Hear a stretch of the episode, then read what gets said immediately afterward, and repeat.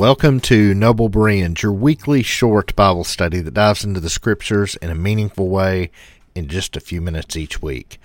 I'm your host, Steve Sanders, and today's episode is a bit unusual.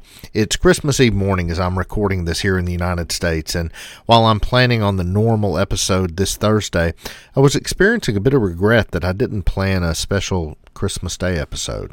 I decided then to record a Bible reading from Luke chapter 2, which is a chapter that we often read at our house around Christmas to help us remember why we celebrate this day.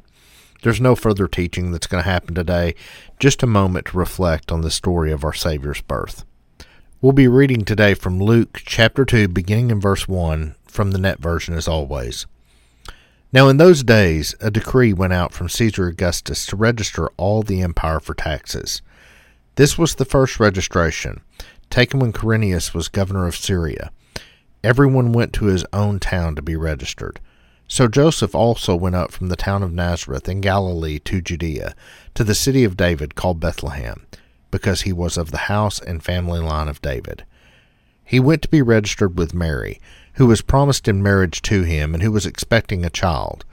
While they were there, the time came for her to deliver her child, and she gave birth to her firstborn son and wrapped him in strips of cloth and laid him in a manger, because there was no place for them in the inn.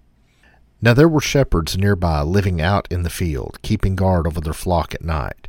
An angel of the Lord appeared to them, and the glory of the Lord shone around them, and they were absolutely terrified. But the angel said to them, do not be afraid. Listen carefully, for I proclaim to you good news that brings great joy to all the people. Today your Savior is born in the city of David. He is Christ the Lord. This will be a sign for you. You will find a baby wrapped in strips of cloth and lying in a manger.